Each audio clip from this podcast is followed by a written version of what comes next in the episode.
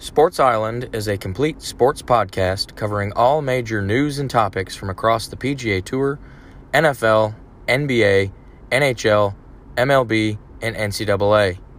This podcast focuses on sports only, as political, racial, and social issues are not discussed. If you are a sports fan and are looking to stay up to date on all of the major news and topics from across the major sports, then Sports Island is truly your getaway destination. You're listening to the Sports Island podcast with your host, Rick Mitchell.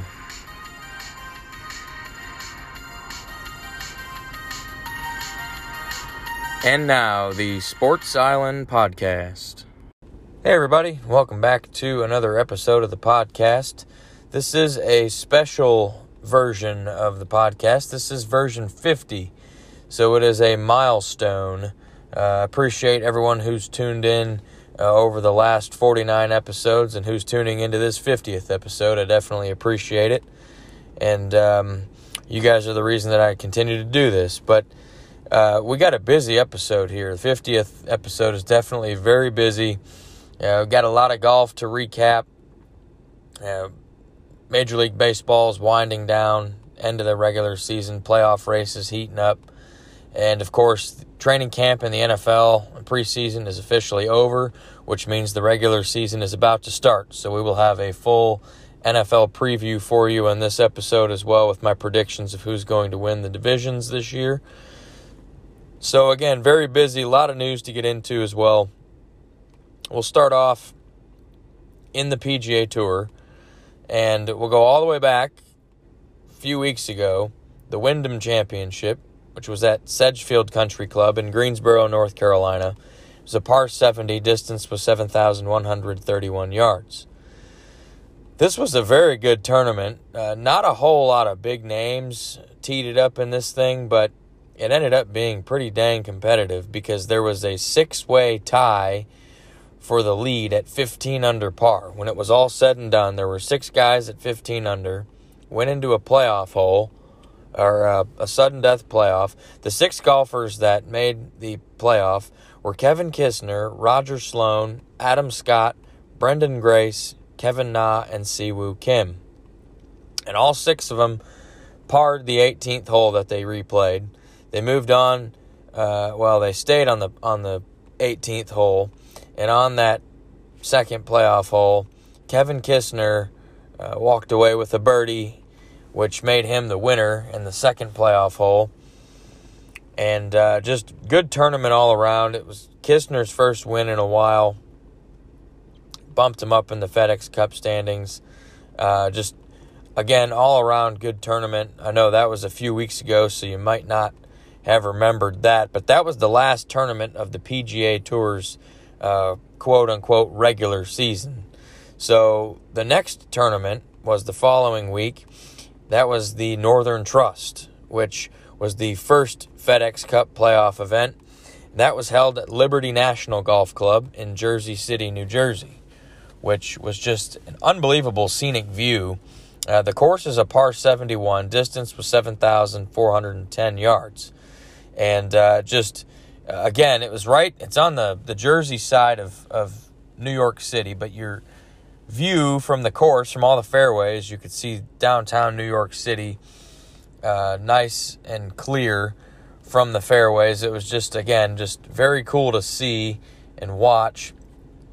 The first three rounds went pretty smooth, and then uh, the fourth round ended up getting postponed by a day due to Tropical Storm Henri. And it's a good thing that they postponed it uh, because on Sunday of that weekend, the course got nine inches of water uh, from the rain. But the good news is that it drained really well, and the grounds crew at Liberty National Golf Club did an unbelievable job of getting the course ready to play on Monday for the final round. They got all the bunkers dried out enough got the course and the greens pressed, get all the, the water out that didn't drain, and uh, just very impressive. Uh, uh, put a very impressive show uh, by the grounds crew there at Liberty National. But when it was all said and done, we had two golfers uh, tied at 20 under par and that was Tony Finau and Cameron Smith.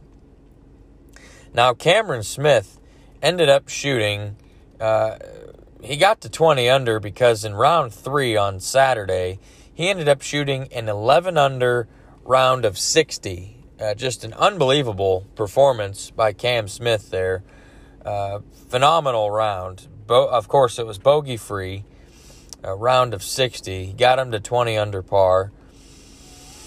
And uh, Tony Finau, this dude, man, he has been all over the top five and top 10 in a lot of tournaments, majors included.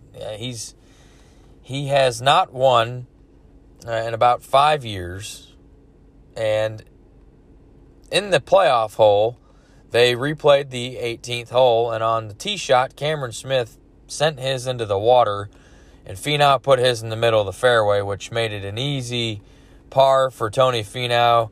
He captured his first victory in 1,975 days, which is crazy because uh, since Finau's last victory on tour, he has made over $20 million in total winnings, which is a lot. Obviously, you have to finish near the top of your tournaments if you're making $20 million in five years, basically, uh, on tour. So that was uh, definitely good for Tony Finau. Uh, Jon Rahm finished third at 18 under par, and there was a three way tie for fourth at 15 under par with Alex Noren, Tom Hoge, and Justin Thomas. So good to see Justin Thomas back in the top five.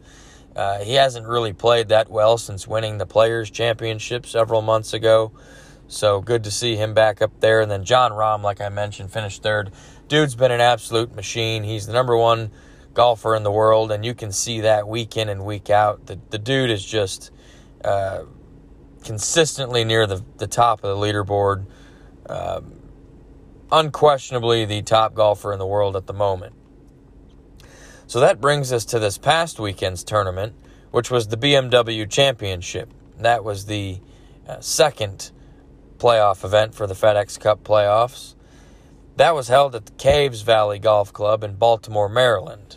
Par 72, distance was 7,542 yards.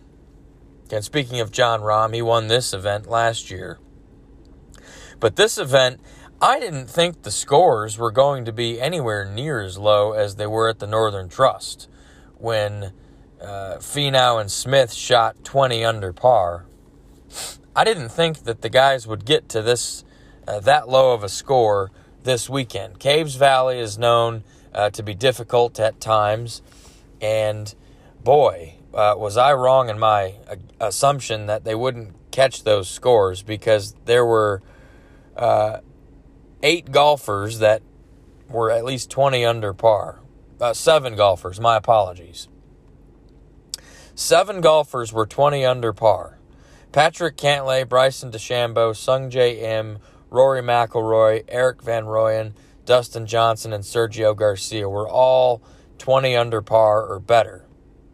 Now, let me back up and say the top uh, 75 golfers in the FedEx Cup standings after the Northern Trust moved on to the BMW Championship. So it was a small field, and uh, there were no cuts in this event.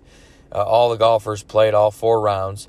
Um, but I mentioned the six guys that were 20 under or better. Uh, there was a tie. This was the fourth consecutive golf tournament on tour that ended up in a playoff which is pretty impressive. That's we've had some real competitive golf lately on the PGA Tour, which has made it very interesting, very fun to watch. So the BMW Championship goes into a playoff, and the the two guys that were in the playoffs were Patrick Cantlay and Bryson DeChambeau. They both had a score of 27 under par through four rounds, which is absolutely unbelievable. Um, that's I would not have guessed anywhere near that. Um, they both ended up, uh, they were actually tied after the third round. They were in the final pairing, so they played together all all day on Sunday, and they ended up shooting both a 66, a six under 66 on Sunday. Both of them did to get into that playoff, and they had quite the playoffs. It, they ended up going six holes. They played the 18th, 18th, 17th, 18th, 17th, 18th before it was finally done. And on that sixth playoff hole, Patrick Cantlay drained about a 17 foot birdie putt uphill, just hammered the ball, ended up going in. Bryson DeChambeau missed his birdie putt, which gave Cantlay the victory. Now, I will say, Bryson DeChambeau had ample opportunities to win this thing. Um, on the first, I believe it was the first three playoff holes, uh, they played the 18th twice in a row and then the par 3 17th. On all three of those holes, he actually had a chance to uh, birdie uh, with his putts, and he just missed the putt. And then on the 18th, uh, it was the fourth playoff hole, was the 18th hole. Bryson actually put his tee shot in the water and somehow ended up making par on that. Just an unbelievable uh, third shot after he plunked it and uh, put it, you know, within about six or seven feet. It was an unbelievable shot. And uh, Cantlay also parred that hole. Then they both birdied the par 3 17th. But I just, it was, it was almost painful to watch Bryson DeChambeau miss as many of those putts. Uh, I mean, he had two that rolled right over the edge uh, there in the playoffs, which obviously cost him the victory and uh, the number one seed in the FedEx Cup playoffs. Because with that victory, uh, Cantlay jumped up to the number one spot in the FedEx Cup standings, which is important because this weekend's golf tournament is the Tour Championship, and that's held at the East Lake Golf Club in Atlanta, Georgia. It's a par 70, distance is 7,346 yards. Now, the cool thing about the Tour Championship is that it's only 30 golfers. It's the top 30 golfers in the FedEx Cup playoff standings that uh, are in the field. So it's only a 30 golfer field, and the scores are staggered. Okay, so out of the 30 golfers, you have, and it's st- the scores are staggered by your place in the FedEx Cup standings. All right, so Patrick Cantlay finished atop the FedEx Cup standings. He starts this tournament with a score of 10 under par. Tony Finau is second in the standings. He starts this tournament with a score of 8 under par. Bryson DeChambeau will start with a score of 7 under par. Jon Rahm will start with a score of 6 under par. Cam Smith will start with a score of 5 under par. Then you have a group of 5 golfers Justin Thomas, Harris English, Abraham Ancer, Jordan Spieth, Sam Burns. They will all start at 4 under par. Another group of five Collin Morikawa, Sungjae Im, Viktor Hovland, Louis Oosthuizen, and Dustin Johnson that all are all starting at three under par. And then the group at two under par is Rory McIlroy, Xander Schauffele, Jason Kokrak, Kevin Na, Brooks Koepka.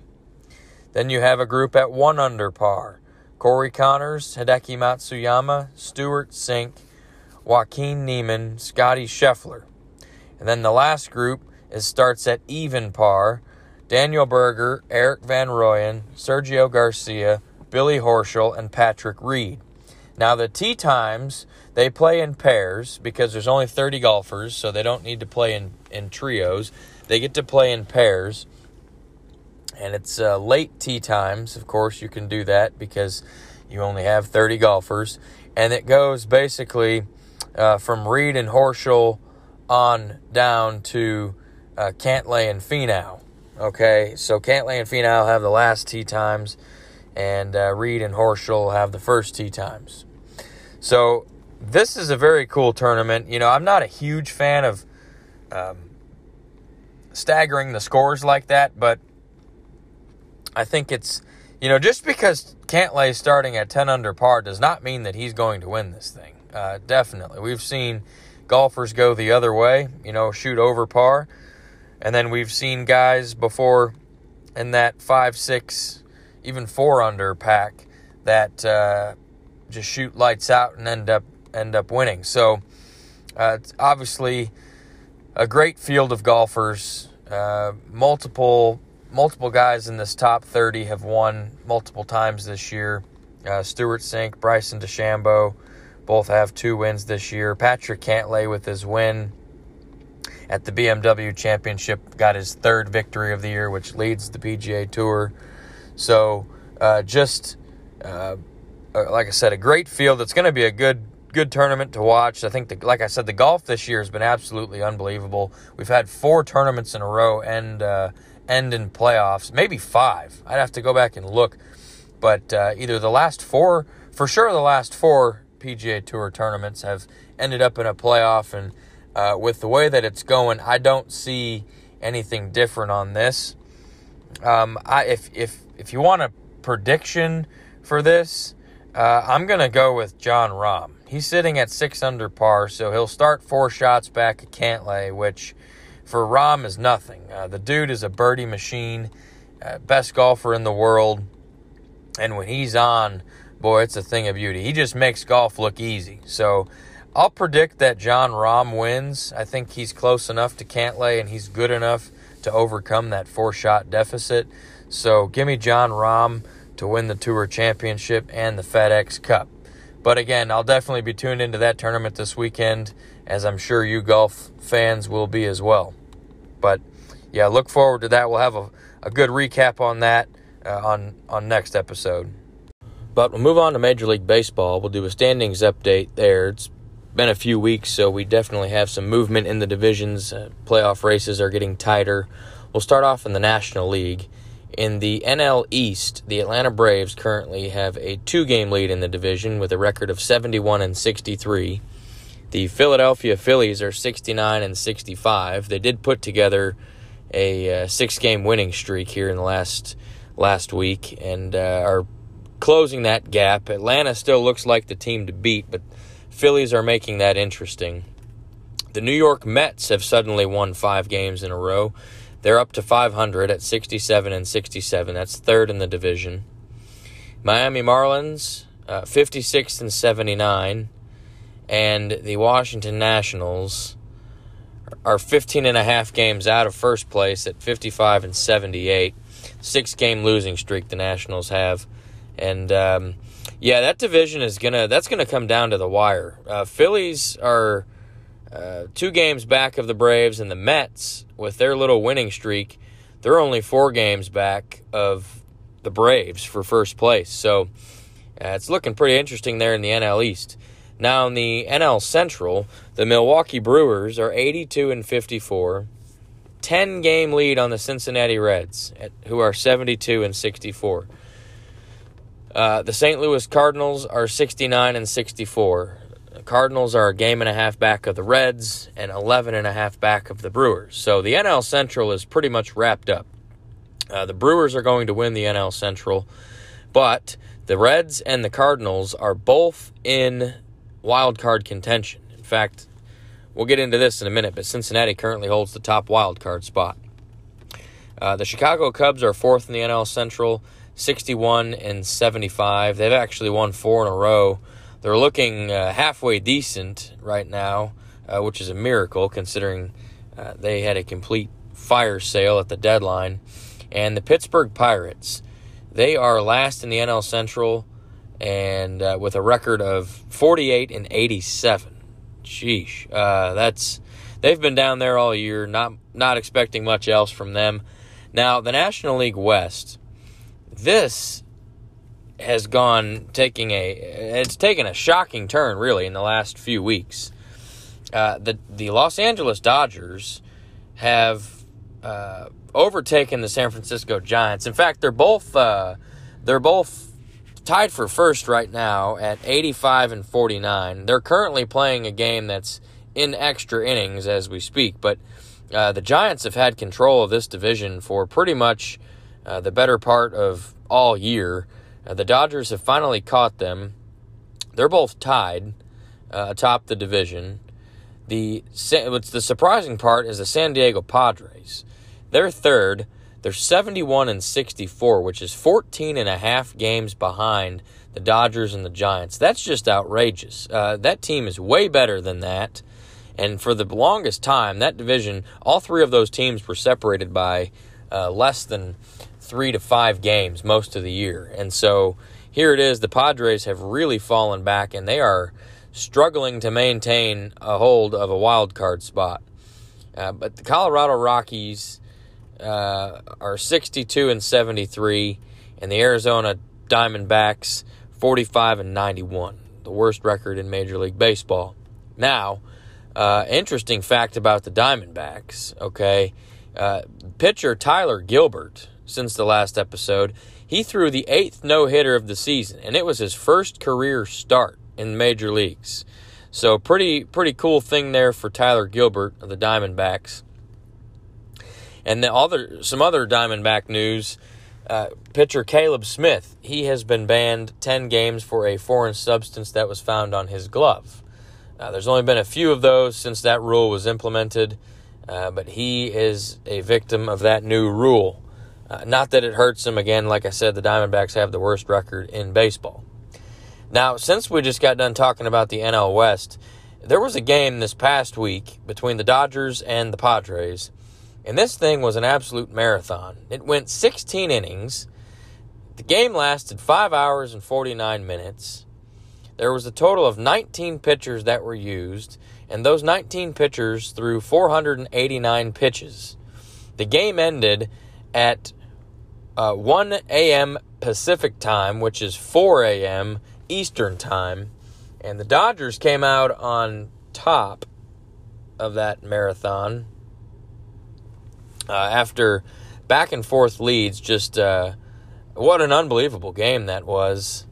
Uh, but again, the Padres, you know, they they've been in a really bad spot here these last few weeks, going the wrong direction uh, at the wrong time. But uh, we'll look over now at the American League, and in the American League East, the Tampa Bay Rays uh, they currently are atop the AL East at 85 and 50, which is a six and a half game lead on the New York Yankees. Now, the Tampa Bay Rays, they've won eight out of their last 10, and a lot of their success here lately has been because of a young player by the name of Wander Franco. He got called up about a month and a half ago. He's an incredible shortstop uh, 20, I think he's 20 years old, and uh, he had a 29 game on base streak, which is an AL record by a player that's 20 years old or younger. So he's been an integral part of that team. Now, the Rays themselves, they have become the second team in Major League Baseball history to have two calendar months with 21 plus wins uh, in the same season since the uh, the other only other team to do it was the 2002 Oakland Athletics. So they've two calendar months with more than 21 wins, which is very good. Uh, you know, teams usually play about 26 to 28 games in a month, and uh, if you win 21 of them, that means you have a pretty good record that month. So it's the second time this year they've done that.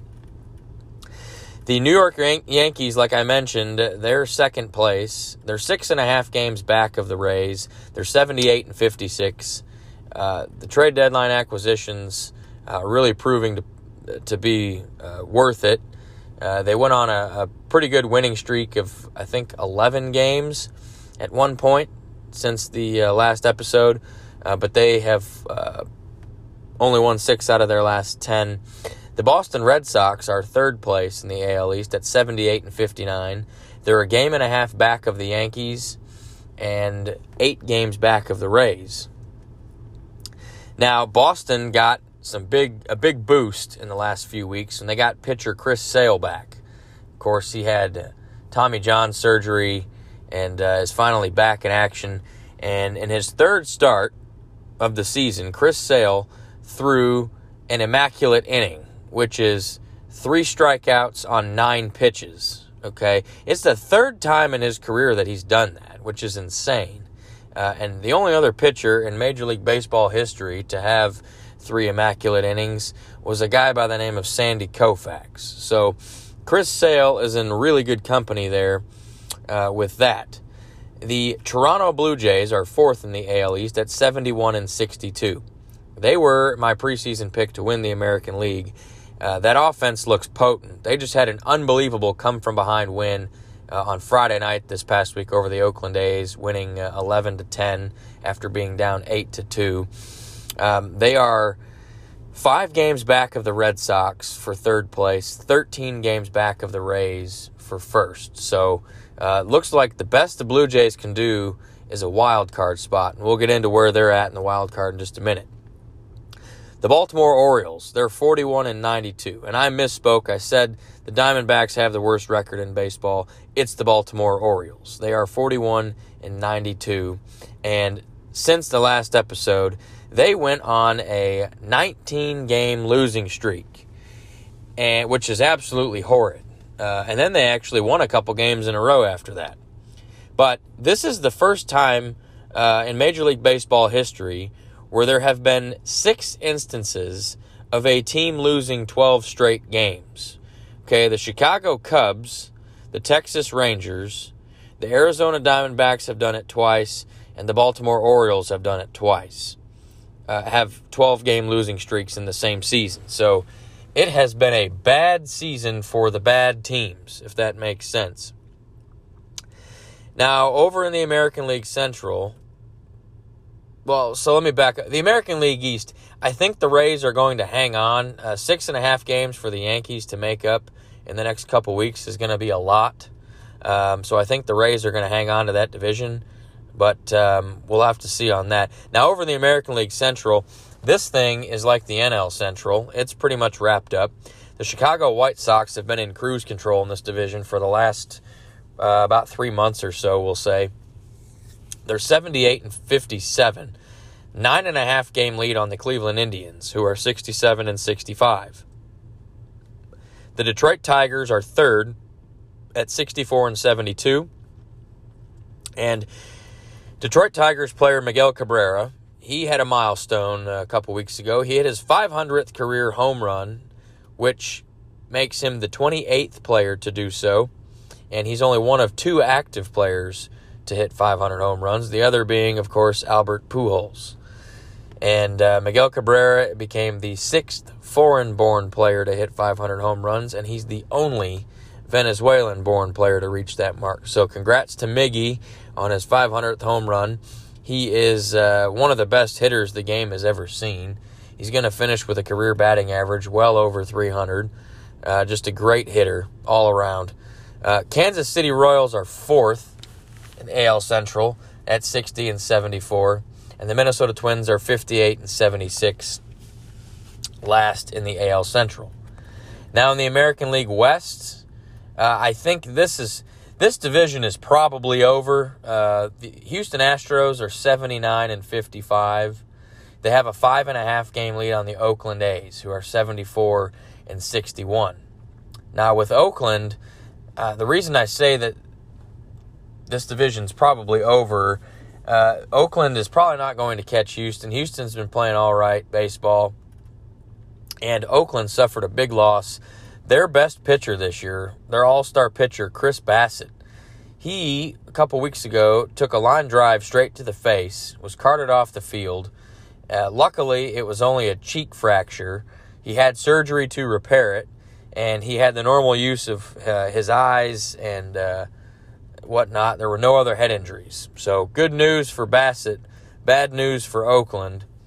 Uh, they are still in position to capture a wild card spot, but uh, just a game behind the A's are the Seattle Mariners at 73 and 62.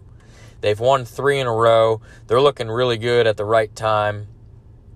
Uh, their offense is, is pretty deadly as well. Uh, they're six and a half back of Houston, one game back of Oakland. Uh, that those three spots are going to be uh, that's going to come down to the wire. Now the LA Angels are fourth at 67 and 68. Uh, they've been 500 in their last 10. That's pretty much how their season's been. They've been a 500 team all year. Shohei Ohtani is going to be your American League MVP. Uh, the dude is terrific pitching, uh, even better hitting. He crossed over the 40 home run mark since the last episode. Uh, I think he's up to 43 home runs, maybe. He's going to pass. Uh, I think that's third on the Angels' all time list for home runs in a season. Uh, I think he's on pace for 52 home runs, I believe the, the pace is. But either way, what he's doing this year is unprecedented. It's better than Babe Ruth.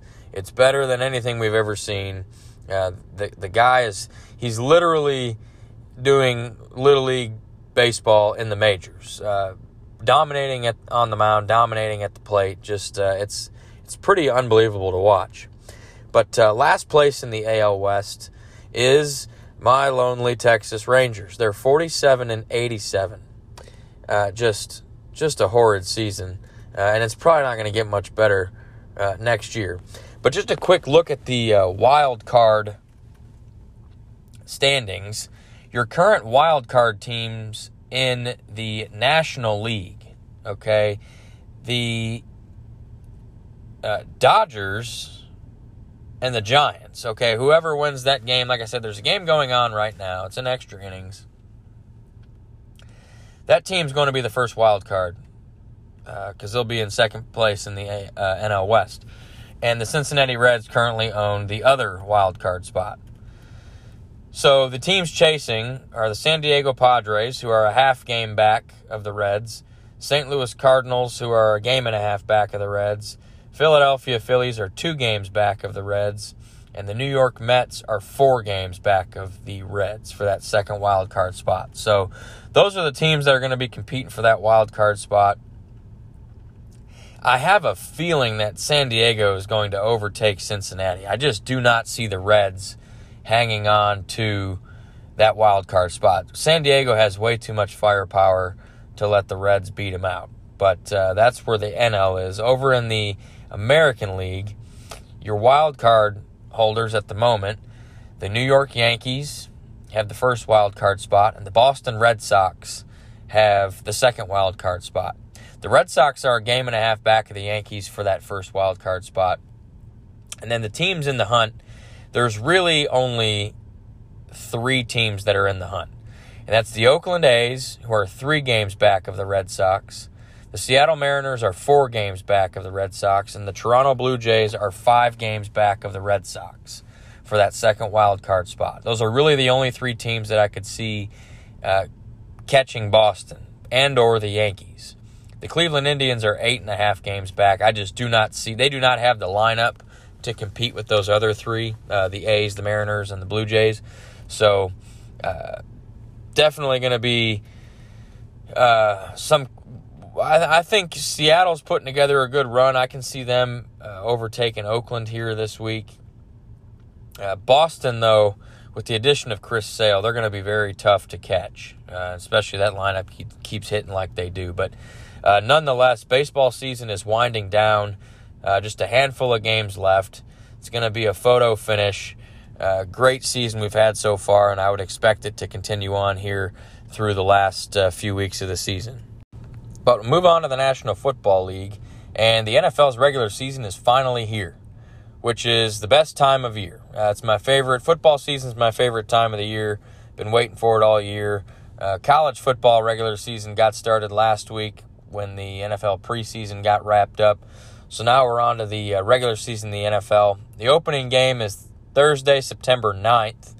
My Dallas Cowboys travel to Tampa Bay to take on the defending Super Bowl champion Tampa Bay Buccaneers, which I'm not a fan of that game being the Cowboys' opening game. But if we want to compete in the NFC, uh, the NFC runs through Tampa Bay. So uh, it'll be a good test. Now, I have a lot of NFL news to discuss in the Around the Island segment, which we'll get to immediately after this segment. Uh, I think I'm going to keep this segment strictly uh, predictions for the divisions. Okay. Um, we'll start off in the NFC.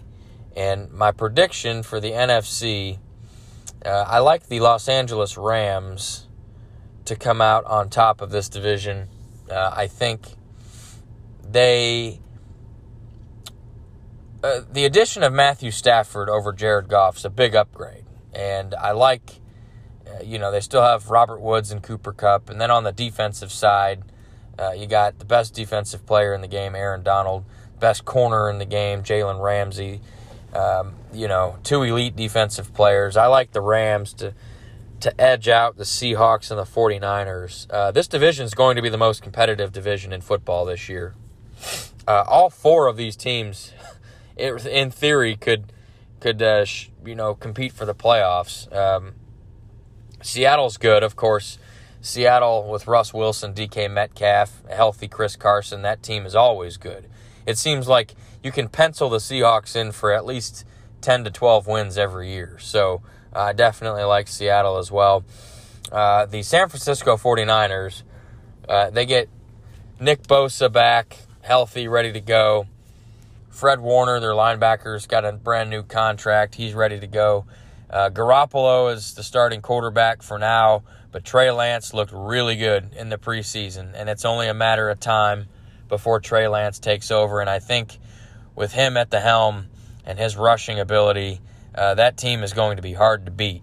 You know, you got Raheem Mostert, and they drafted um, Trey Sermon out of Ohio State, big bruising running back. So I think 49ers are going to be up there too. Uh, and then, of course, you have the Arizona Cardinals. Don't sleep on them.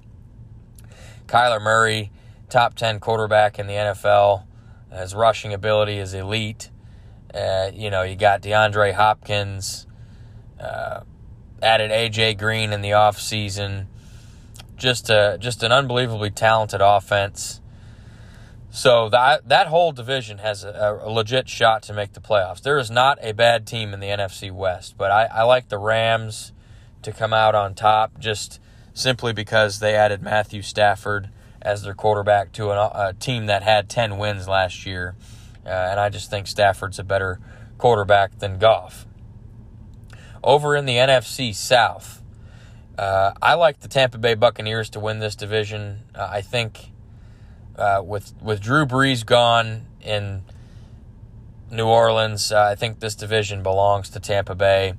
It's theirs to lose. They return all 22 starters uh, which is the first time that's ever been done. Unbelievable. For all 22 starters from a Super Bowl winning team, uh, mind you. So uh, they are the defending champions. No signs of slowing down in Tom Brady. Give me the Buccaneers to win the NFC South. Then after that, I like New Orleans. Uh, Jameis Winston's the starter. I think he's he's obviously a better passer than Taysom Hill. Uh, you'll still see a lot of Taysom Hill, uh, but Michael Thomas is out for the first six weeks. He starts the year on the pup list, so uh, because of that, I think the Saints are are clearly in second place in that division. Next, I actually like the Carolina Panthers. Sam Darnold uh, is a great quarterback. Uh, he just never got a good chance uh, in the Jets system. So now he's got Robbie Anderson, DJ Moore, Christian McCaffrey, uh, the team's loaded with weapons uh, on offense. The Panthers are. So I like the Panthers um, to be in third place. And then the Atlanta Falcons, uh, they're coming off a 4 and 12 year. Uh, they drafted Kyle Pitts fourth overall. I think he'll he'll have some impact, obviously, but they lost Julio Jones. Uh, still have Calvin Ridley, obviously, but I'm just not not a fan of the Falcons this year at all. Over in the NFC East, I got to take them. I think my Dallas Cowboys are going to win the division. This is an ugly division. Uh, unlike the NFC West, where there's not a bad team, this division has a couple of bad teams. Uh, the Cowboys are not one of those bad teams. Cowboys are actually a good team. Uh, offense is the top two or three offense in the league, and the defense is much improved from last year. Micah Parsons is the real deal. He's absolutely 100% legit. He's the odds on favorite in Vegas to win Defensive Rookie of the Year. Would not surprise me if that happened. Give me the Cowboys to win the NFC East. I like the Washington football team right after that. Uh, that defense is frightening in Washington. Uh, just uh, first first round pick after first round pick. Chase Young's an absolute monster on that defense. Um, Reds, uh, I say Redskins, Washington football team. I like to finish right behind Dallas, third place in that division. I think the Giants only because they're getting Saquon Barkley back. Although between the Giants and the Eagles, it doesn't really matter. Um, Jalen Hurts for the Eagles is good. I like Jalen Hurts a lot. Uh, they drafted DeVonta Smith in the first round. The Eagles did. Uh, neither one of those teams are are pretty at all. Um, it would not surprise me if the Eagles finished third. Would not surprise me if the Giants finished third. But I do think the top two teams in that division are clearly Dallas and Washington. And after that, it really doesn't matter, especially for me being a Cowboys fan. Don't really care who else is in the division except Dallas. Now, in the NFC North, uh, Aaron Rodgers is back in town for the Packers. So give me Green Bay to win that division. Um, I do like Minnesota to finish second. I know Chicago drafted Justin Fields, uh, which we'll get into in a second. Uh, the Vikings, they got Kirk Cousins, Justin Jefferson, Adam Thielen, Dalvin Cook. I like that offense a lot.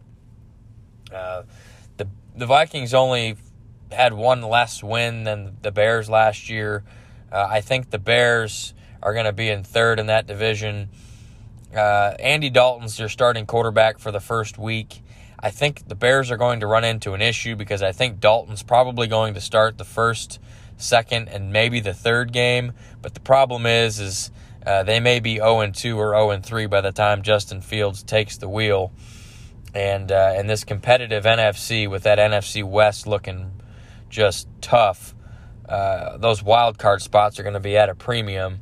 And I just don't see the Bears as having enough gas to to compete with the top teams in that conference. So now the Lions, uh, the Detroit Lions, they are just an absolute shell of a team. They are going to be in last place. They're in full rebuild mode. Now over in the AFC, we'll start off in the AFC South. Uh, I like the Tennessee Titans to win this division. Right? Uh, they got 2,000 yard rusher and Derrick Henry. You got Tannehill as your quarterback. A.J. Brown, just an absolute beast of a receiver. Oh, and then you go out and add Julio Jones in the offseason as well. Yeah, give me the Titans to win the AFC South.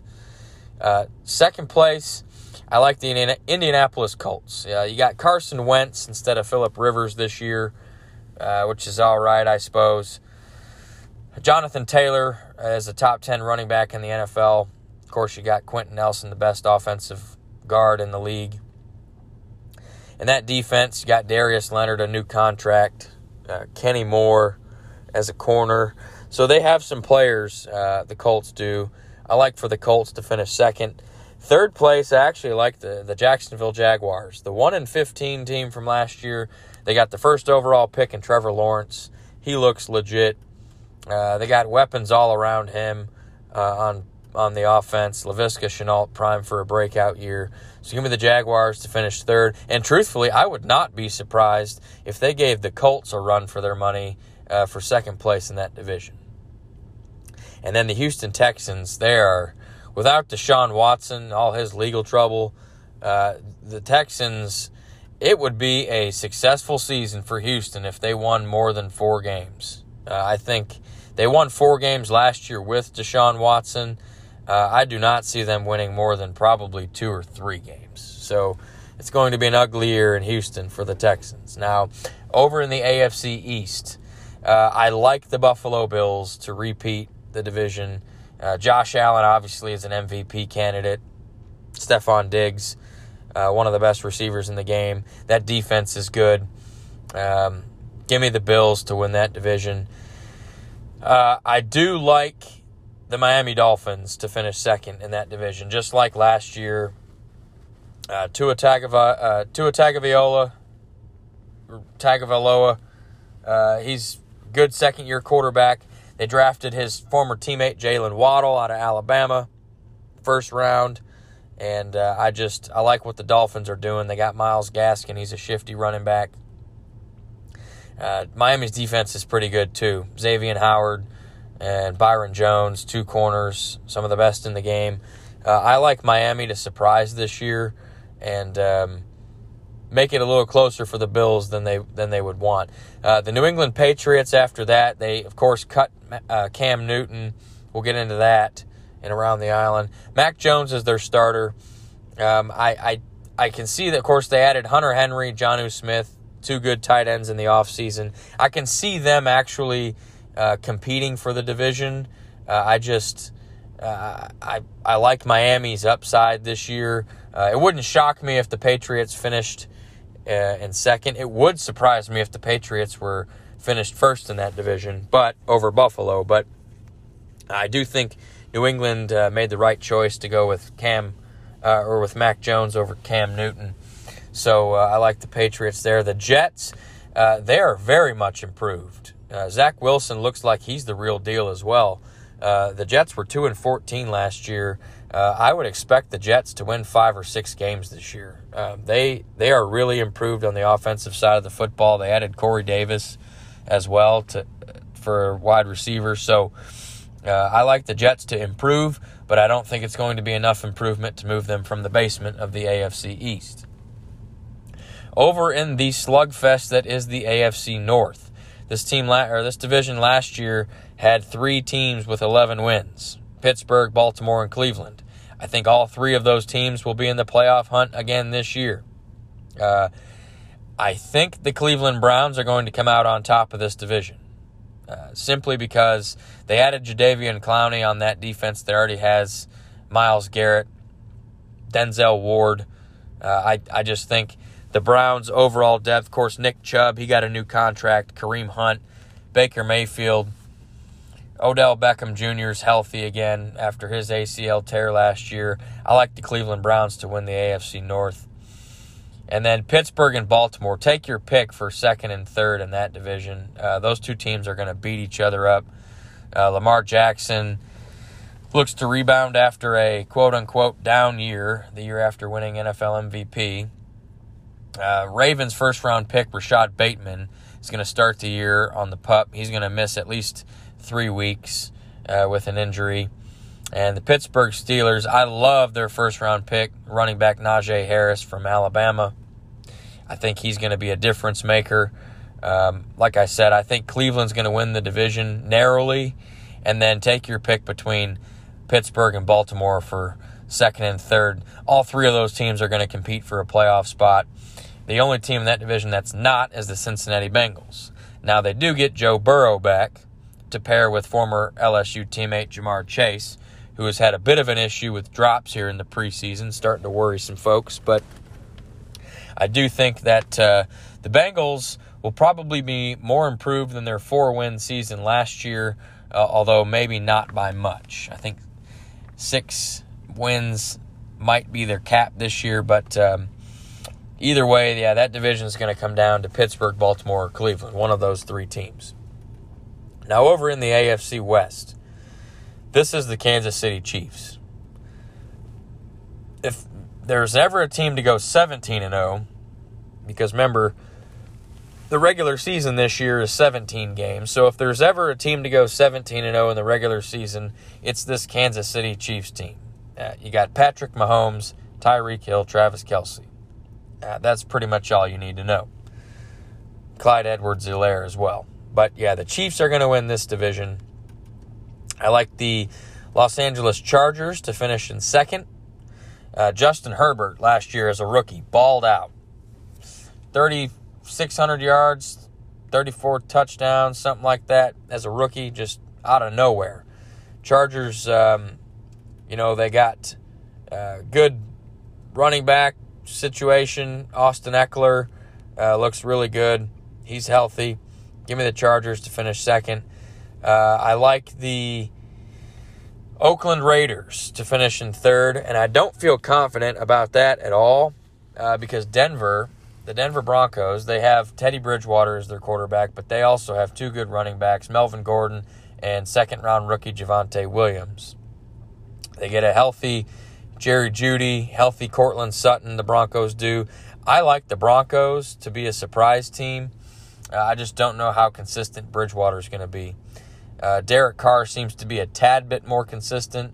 Uh, but again, I like the Chiefs first, the Chargers second, and then kind of like the NFC East. Don't really care who's in third or fourth. That's kind of a take your pick. It wouldn't surprise me if Denver finished third uh, or fourth, and it wouldn't surprise me if Las Vegas uh, Raiders finished third or fourth. So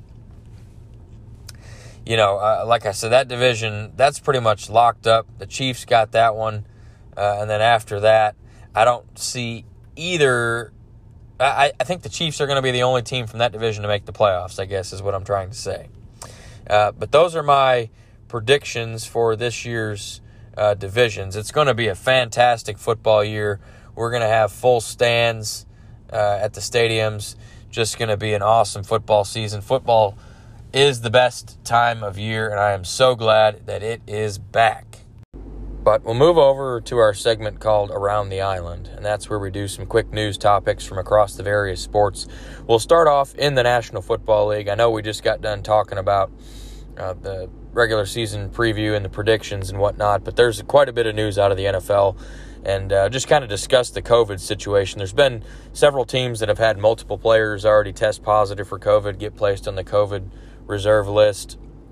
And uh, that is just going to be another major factor in this season, uh, like it was last year. They have protocols in place, obviously, for vaccinated versus unvaccinated players.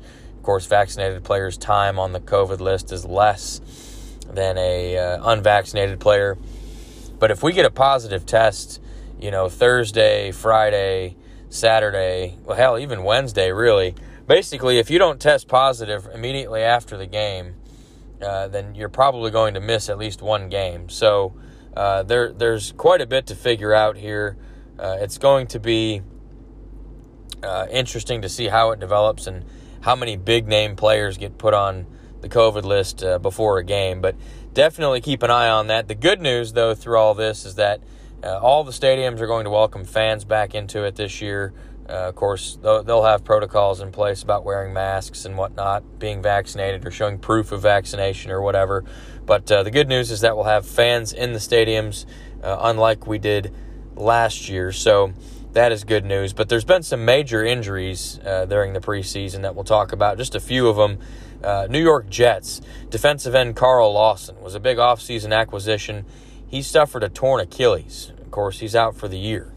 And in that same practice, oddly enough, one of their safeties, Zane Lewis, tore his meniscus. So uh, Zane Lewis isn't wasn't quite uh, as critical to that defense as Carl Lawson. So the Jets losing Lawson uh, is a is a major major blow. They went out and actually traded for Shaq Lawson from the Houston Texans to replace him.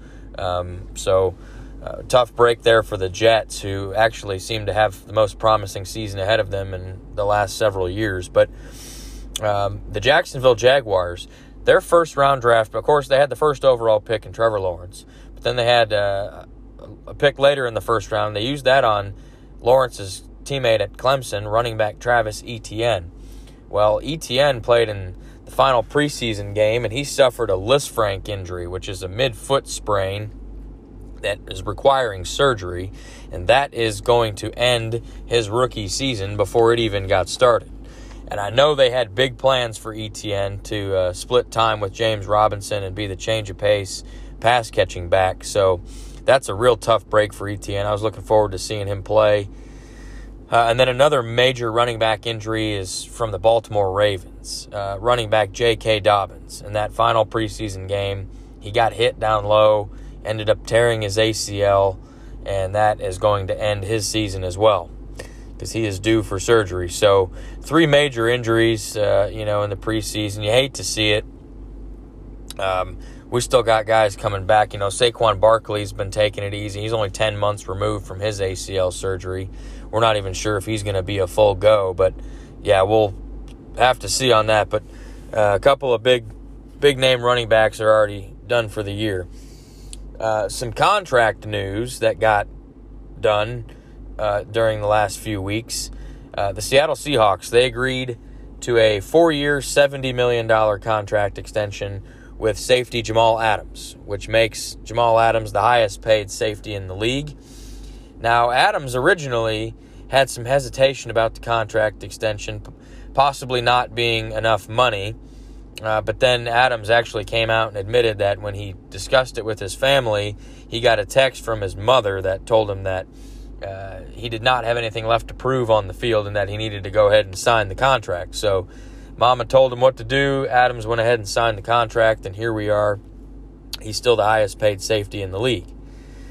Uh, the Carolina Panthers and wide receiver Robbie Anderson they agreed on a two-year, twenty-nine and a half million dollar extension, which is uh, has more than twenty million in guaranteed money. So that's good. That's a good amount there for Robbie Anderson, who uh, is probably going to have more success with Sam Darnold throwing the football than he did with Teddy Bridgewater. So that'll be interesting to see how much they use Anderson because they're paying him like a number one wide receiver. Uh, and in Minnesota, the Vikings have agreed on a four year, $64 million contract extension with their all pro safety, Harrison Smith. That makes Harrison Smith the second highest paid safety in the league, just behind Jamal Adams. So his contract is uh, $6 million less, so about an average of uh, a little over 2 million or so a year, a little less than 2 million a year, a million and a half a year or so less than what Jamal Adams is making. So uh, some some money being handed out there. Um, quarterback battles. There was, you know, we've had a few quarterback competitions. Uh, Jacksonville Jaguars, they named Trevor Lawrence the first overall pick, their starting quarterback. Uh, the Denver Broncos named Teddy Bridgewater their starting quarterback over Drew Lock. And then the New Orleans Saints that's been one of the hotly contested quarterback battles. They just came out and announced that Jameis Winston is going to be their starting quarterback for week one. Although I do fully anticipate that Taysom Hill will receive a ton of design run plays in and around the goal line. Uh, some trades that went down uh, over the past couple weeks. The New England Patriots, they traded former first round pick Sony Michel to the Los Angeles Rams in exchange for conditional fifth and sixth round picks.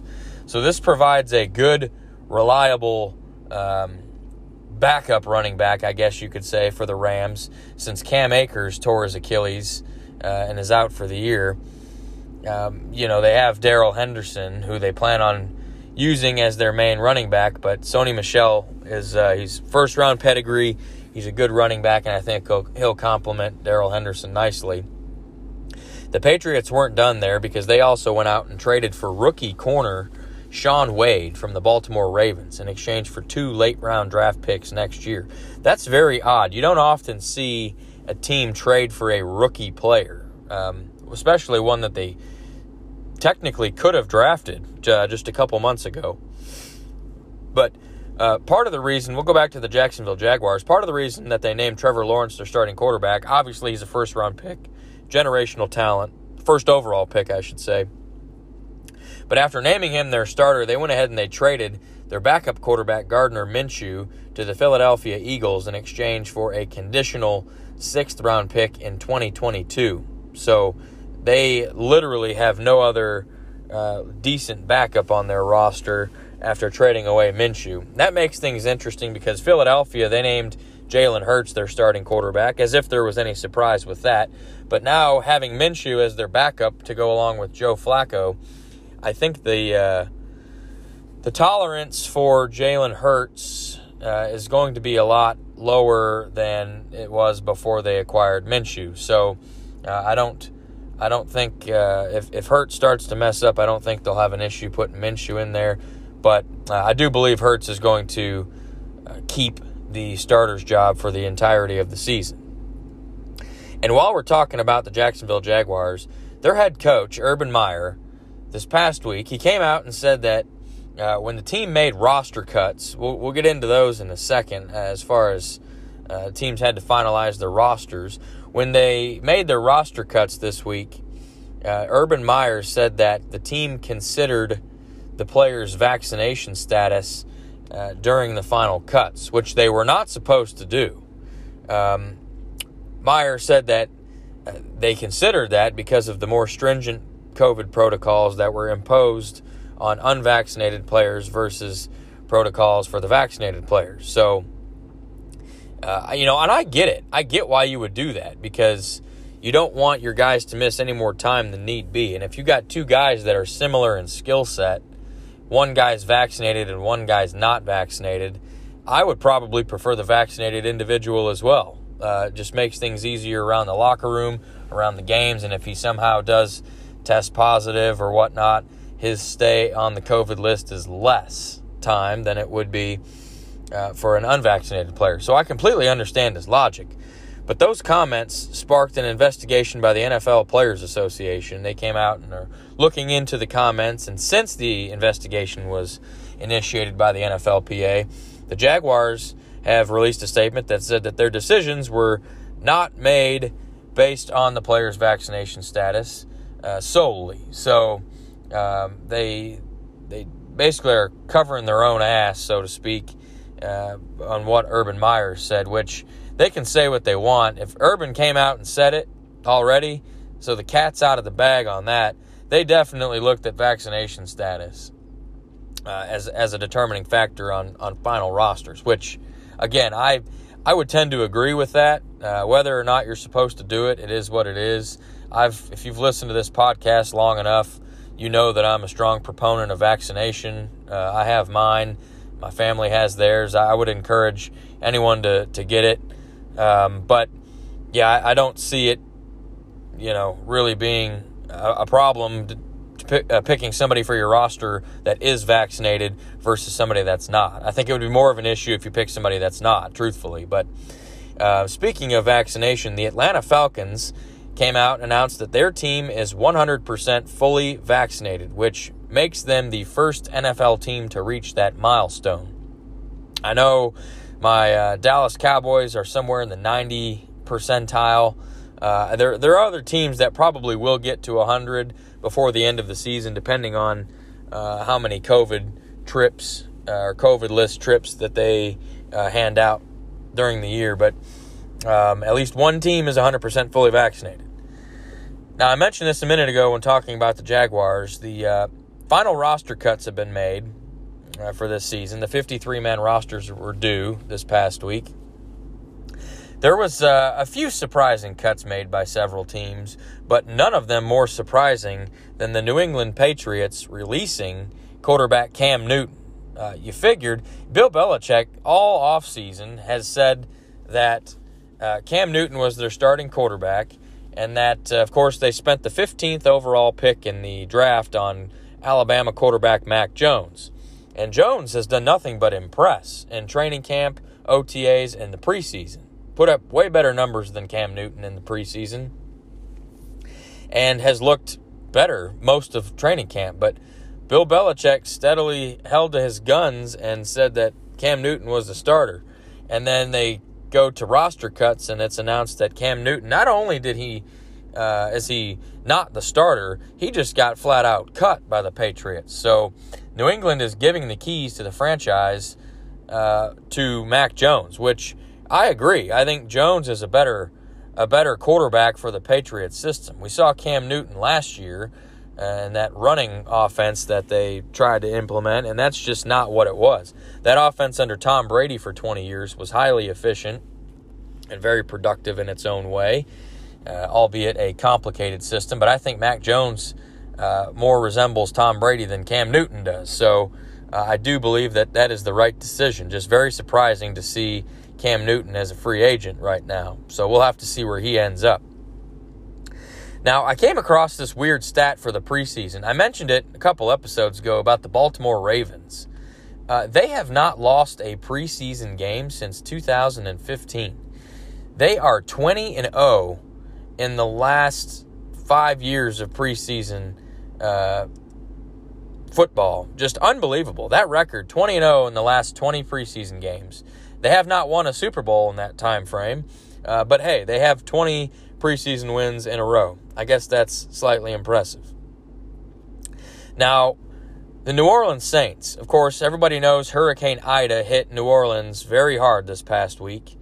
And the Saints, they were able to, before the storm, they were able to get out, travel to Dallas, and uh, before the storm hit, and they've been practicing at AT&T Stadium here in Arlington, Texas, and we're home of the Cowboys, of course.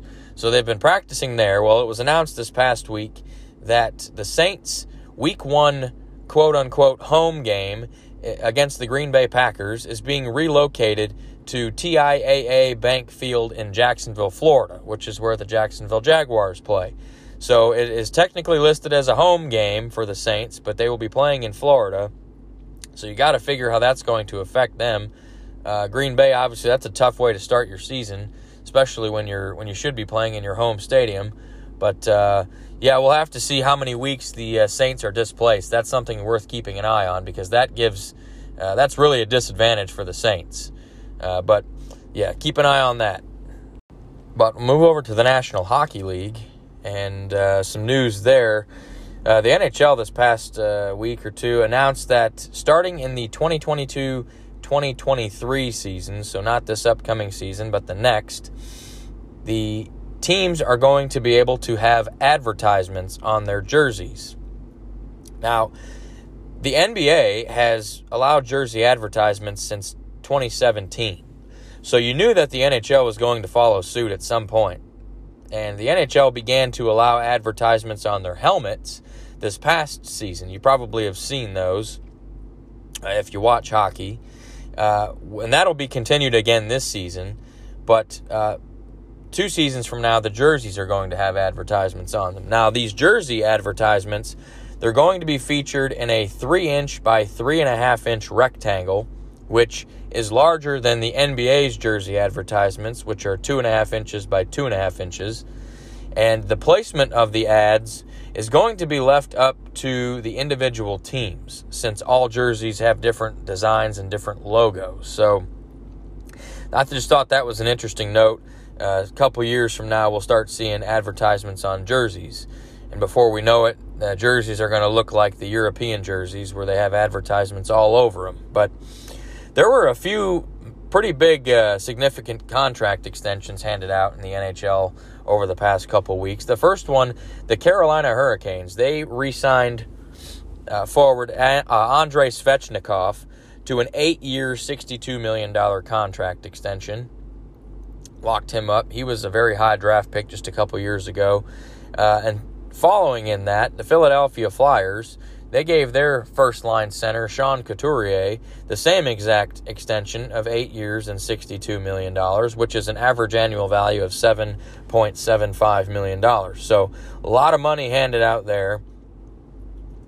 And uh, Minnesota Wild, they uh, their rookie, Kirill Kaprizov, just won the Calder Trophy this past season as the NHL's top rookie. Uh, very impressive player. It was rumored that uh, he might not re sign with the Wild and that he might head back over to Russia to go play in the KHL. Well, I read something that says the preliminary terms of a contract extension uh, have been agreed to by the Wild and Kaprizov, and the terms are for five years and $45 million, which is $9 million as an average annual value, which is higher than those two that we just talked about. That's a lot of money. Uh, Kaprizov is a young kid, very talented, and uh, certainly think uh, if, if, the Wild want to contend uh, in the next couple years, I certainly think they need Kaprizov in their lineup to do that. So, uh, nine million a year for Kaprizov is what it's looking like. The St. Louis Blues they agreed to an eight-year, fifty-two million dollar contract extension with their big defenseman Colton Parayko. Uh, he was uh, an integral part of their Stanley Cup winning team just a couple seasons ago, and uh, he is in St. Louis to stay for at least the next eight years. Now, from contract extensions to a retirement, uh, longtime New York Rangers goaltender Henrik Lundqvist, uh, King Henrik, has announced his retirement from the NHL after a 15 year career. Uh, past couple years, he's been dealing with a health issue hasn't really been able to play. He is uh, 39 years old. He's been a five time NHL All Star, and he won the Vezina Trophy as the league's top goalie in the 2011 2012 season. So, uh, very impressive career uh, by Henrik Lundqvist. He's also an Olympic medalist with uh, Team Sweden and a couple different Olympics. So, very impressive uh, resume for Henrik Lundqvist. Uh, I, I do see him possibly uh, getting into the uh, NHL Hall of Fame at some point.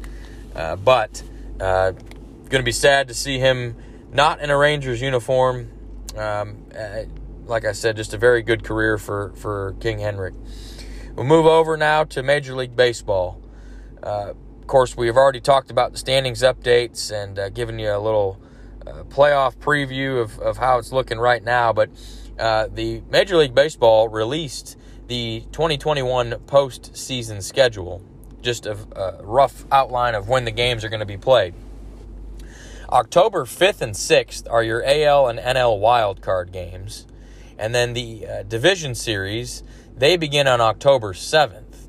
So I believe the AL plays October 5th, NL October 6th, and then October 7th is when your AL and NLDS series start. October 15th, the League Championship Series uh, are going to start. And then October 26th is when the World Series starts. So uh, that is kind of a rough outline of, of how things are, are going to shape out here in the uh, baseball playoffs as far as series and whatnot. But uh, I talked about the Field of Dreams game uh, on last episode, and it was announced that the Field of Dreams game was a record breaking event in terms of televised uh, audience. And the uh, Major League Baseball announced that uh, because of the record breaking audience on TV, they are returning to Dyersville, Iowa next season to play a Field of Dreams game between the Cincinnati Reds and the Chicago Cubs. And that is going to be held on August the 11th of 2022. So uh, I got to catch part of that game. It was very cool. Loved the throwback uniforms. Loved the field. Uh, very cool setting. Just the whole scene in general was uh, amazing. The MLB definitely hit a home run with that. And so I'm looking forward to seeing that game again next year. I have a feeling that that's going to be uh, a fixture on the Major League Baseball calendar for years to come. But the final piece of MLB news here and around the island uh, is also a retirement, just like the NHL. Longtime fixture in Major League Baseball, St. Louis Cardinals catcher Yadier Molina. He uh, has agreed to a one year contract extension with the Cardinals for next season. And he announced that uh, when he signed that contract, that that is going to be his final season in Major League Baseball and that he is going to be retiring at the end of next year. So, again, he's a surefire Hall of Famer in Major League Baseball, one of the best catchers to ever play the game.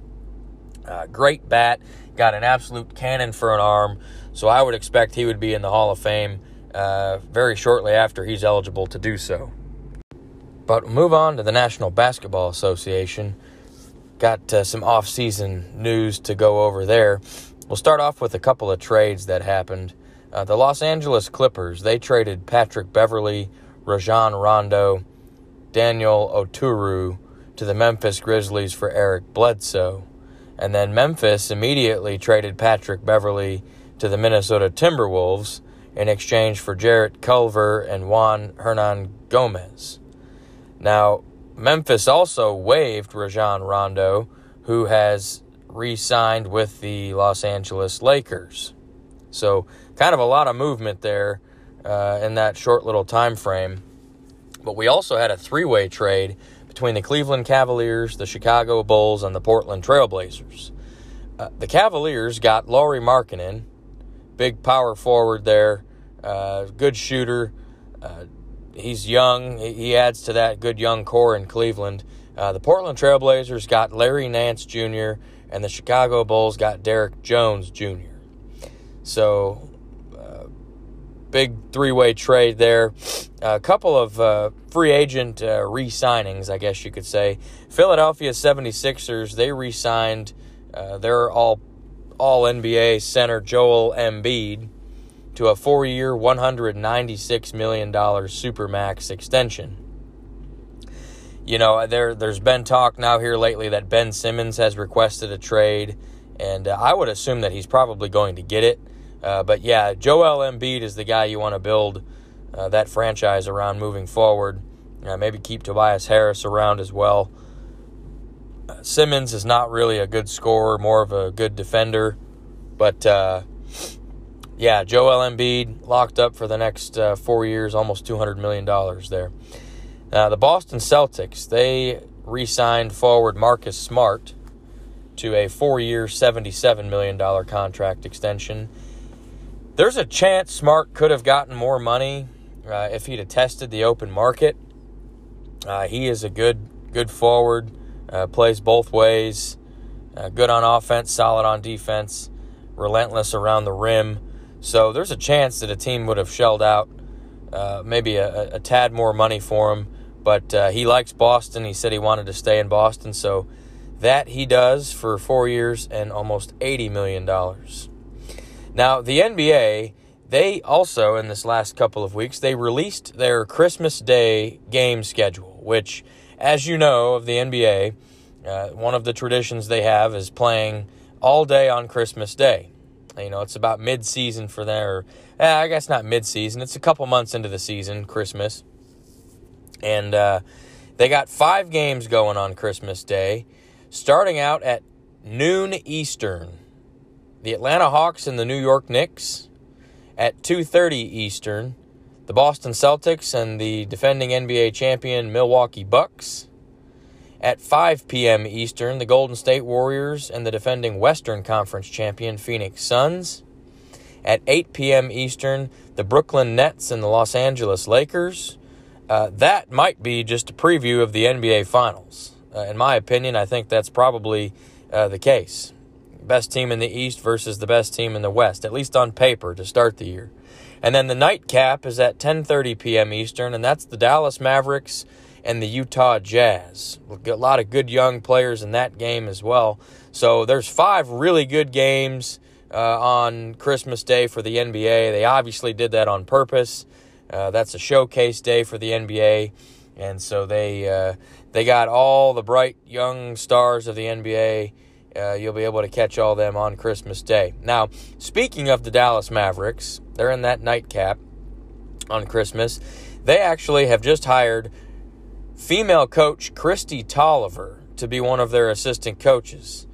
Now, Kristi Toliver currently plays for the Los Angeles Sparks in the WNBA, eh, but she has spent two seasons, uh, the past two seasons, I think, as the Washington Wizards assistant coach, somewhere on their coaching staff. So, uh, interesting uh, that she's playing and coaching, and um, I know she's excited to join the Mavericks. Uh, the final piece of NBA news deals with uh, some important news for next season, and that is the fact that uh, the NBA has struck a deal with the NBA Referees Association that is going to require all NBA referees to be vaccinated for the games next season. And this agreement came one day after the league announced that anyone within close proximity, which they define as 15 feet, uh, of players or referees would need to be vaccinated. So we're talking all staff members of the team, coaches, players, uh, basically uh, referees as well. Anybody that gets within 15 feet of the players uh, needs to be vaccinated, which I would assume would also include fans to a certain extent, at least the courtside seats. So interesting to see how they uh, enforce that with the fans, but uh, the referees will be getting vaccinated uh, in the NBA, which is good. I mean, basketball, you're all up in each other's grill.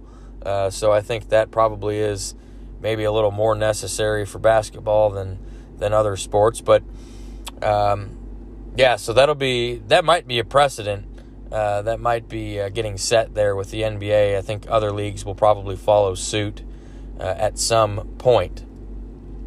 But we'll move on to the NCAA and some more major news out of NCAA, specifically college football, and it's regarding the conference realignment.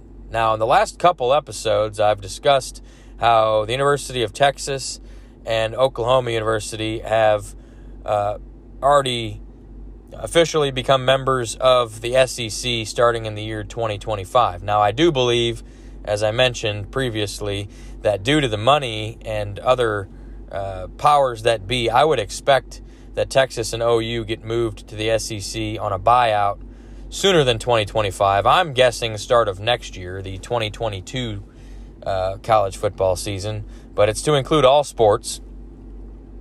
Uh, but the big news that came out after this is the fact that the Big Ten, the ACC, and the Pac 12 have officially announced an alliance to collaborate on, quote, future evolution of college athletics and scheduling. So, this was absolutely in response to Texas and OU leaving the Big 12 and heading to the SEC because that makes the SEC have 16 teams. It's an absolute power conference. You have uh, major, major college athletics programs in the SEC for various sports. Uh, and adding Texas and OU only builds to that. So this was this alliance that's formed uh, by the Big Ten, the ACC, and the Pac-12 is definitely in response to uh, the SEC getting stronger. Now, these three conferences that uh, that joined this alliance, uh, of course, felt like the SEC, like I mentioned, is is obviously um, like they got left out basically. And then sources, uh, based on some reports that I've read, have said that the Pac 12 was actually the most aggressive of those three conferences in forming and encouraging the alliance. So, which is interesting. Uh, you know, the Pac 12 doesn't get as much love as it should. Uh, they do have good college programs uh, for athletics uh, in the Pac 12, but they're on the West Coast. All their games are televised real late uh, in any sport. So, uh, they're kind of the forgotten conference. They've been left out of the college football playoff pretty much every year, I think, since it started. But um, that leaves this alliance leaves the Big 12 just completely out to dry. Neither the alliance uh, of the three conferences uh, nor uh, the SEC with Texas and OU has expressed any interest or reached out to any of the current teams that are remaining in the Big 12. Sans, Texas, and OU. So, uh, you know, I've been a Big 12 guy, obviously, as a Texas Longhorns fan. So that leaves Texas uh, Tech, Baylor, TCU, uh, West Virginia, Iowa State, Kansas, Kansas State. That leaves them all, Oklahoma State. They're all out to dry. So, um, you know, they've been left behind basically because no other major conference has approached them about joining, and uh, if they don't find a conference, they're going to be screwed. Uh, they're not going to get any recruits, and uh, for any of their athletics, really, any any high profile recruits that are. Uh, of course, they're gonna they're obviously gonna fill their scholarships with athletes, but uh, they will not be competitive in really any sport. And each one of those schools has a particular sport that they're that they're pretty decent at. You know, Kansas and basketball obviously is is really really good. But um, yeah, it's going to be interesting to see how that that uh, turns out. But uh, college football has officially started this uh, this past weekend. Actually, uh, was week zero in college football. This weekend is week one. Uh, here, the weekend of September the fourth and 5th, Labor Day weekend. Uh, there's a lot of college football games on, uh, headlined by the number three versus number five Clemson Georgia matchup in Atlanta. College game day is going to be there, but we have officially made it to college football. Just a great time. Uh, I love college football, the camaraderie, the schools, all that stuff, uh, uh, the bands. College football is very awesome, and uh, it's going to be another great college football season. We got uh, fans back in the stands, so that adds another big element to it. Uh, so that is going to be awesome. Thank you, God, that college football is back. Well, NFL too, really, like we already talked about. NFL's back, but uh, yeah, football season is here, and uh, I am definitely ready to watch as many games as possible. Uh, but we'll finish up the Around the Island segment with uh, some news from the Little League World Series. Uh, that has been completed. And your champion is the team from Taylor, Michigan. They beat the Ohio Little League team in the Little League World Series championship game 5 to 2 to win the state's first Little League World Series title since 1959. So, as uh, someone who is from Michigan, uh, I definitely was rooting for them to win uh, over Ohio. Uh, but uh, nonetheless, it's always fun to watch the Little League World Series. Those kids, you know, several of them will go on uh, to be in the uh, MLB. Uh, that pitcher from South Dakota, Gavin Weir, that kid, my goodness, uh, he is he's going to be in the show if he keeps pitching like he like he has. That kid, go go look him up. Go look his stats up. Gavin Weir from South Dakota. Uh, just Google him and see what. Take a look at his stats. Know how many no hitters he threw how many strikeouts he had and versus the innings pitched. Uh, the kid is unbelievable. But uh, that's going to do it for the 50th episode of the Sports Island podcast. Uh, I do appreciate you guys tuning in. Like I said, being a part of all 50 of these episodes means a lot. You guys are the reason I keep doing it. So uh, we'll get you caught up on uh, some some NFL, some college football, and another standings update in Major League Baseball uh, here on the next episode. But until then, stay safe, be well, and we'll catch you on Sports Island next time.